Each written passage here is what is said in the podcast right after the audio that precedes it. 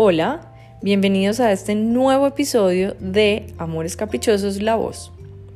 Quiero leerte una entrada que está siendo muy especial para mí en este momento, se llama Cuerpo mío, lo siento mucho. En constelaciones familiares tenemos una regla. No se pide perdón, se dice lo siento. La diferencia está en que al pedir perdón le estamos entregando al otro la responsabilidad de que su corazón sea noble y decida perdonarnos. Si no lo hace, es una mala persona. Y nosotros volvemos a ocupar el lugar de víctima una vez más. Es la manera más sutil de manipulación en las relaciones. La buena noticia es que no tengo que entrar en este conflicto hoy, porque a mi cuerpo solo puedo decirle lo siento. De él no puedo recibir nada más y nunca sabré si me ha perdonado o no. Lo siento, porque han sido muchos los momentos en los que al mirarme al espejo le he dicho que está mal. Por todas las veces que no pude verlo por lo que era y le quité su valor, solo por el tamaño, la forma o el color que tenía. Lo siento por todas las veces que las conversaciones e internas y los chismes externos se han tratado de él por la manera tan despectiva y el humor tan negro con que lo he tratado. Pareciera como si no fuera parte de mí. Lo siento porque cada vez que sentí, creí o vi que no era lo que yo quería que fuera, me enojé y alimenté mi sentimiento de poca valía, cuando a él, cuando él no ha hecho otra cosa más que estar ahí para mí, a mi servicio durante toda mi existencia.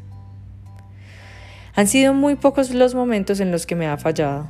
Es más, nunca lo ha hecho. Las veces que me ha mostrado que algo está mal con él, ha sido más un jalón de orejas que la imposibilidad por hacer bien lo suyo.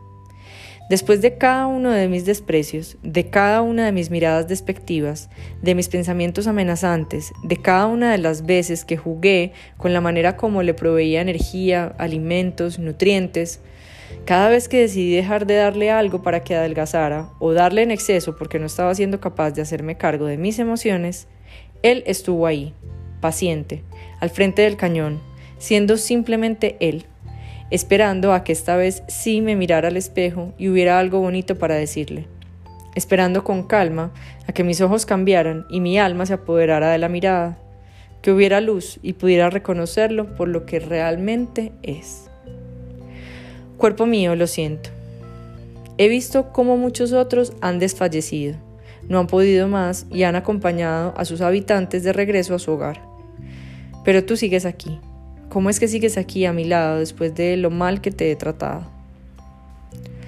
Hoy te miro y no puedo prometerte que he cambiado completamente, pero sí puedo decirte desde el fondo de mi corazón que agradezco profundamente lo que has hecho por mí todos estos años.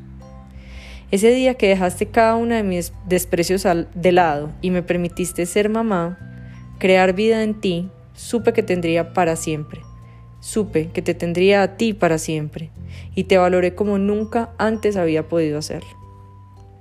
Ese día en el que le dimos luz a la mirada de Joaquín y hubo alumbramiento, entendí, entendí la grandeza que hay en ti.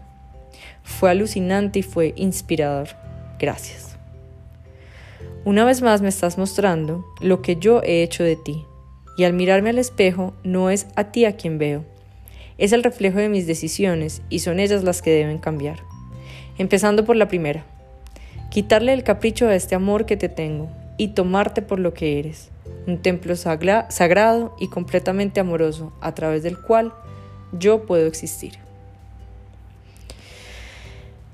Bueno, espero que te haya gustado esta entrada que se llama Cuerpo Mío. Lo siento mucho. Es bastante importante para mí y justo un día como hoy le encuentro más valor que nunca. Ojalá tú también hayas encontrado cosas bonitas en él. Un abrazo.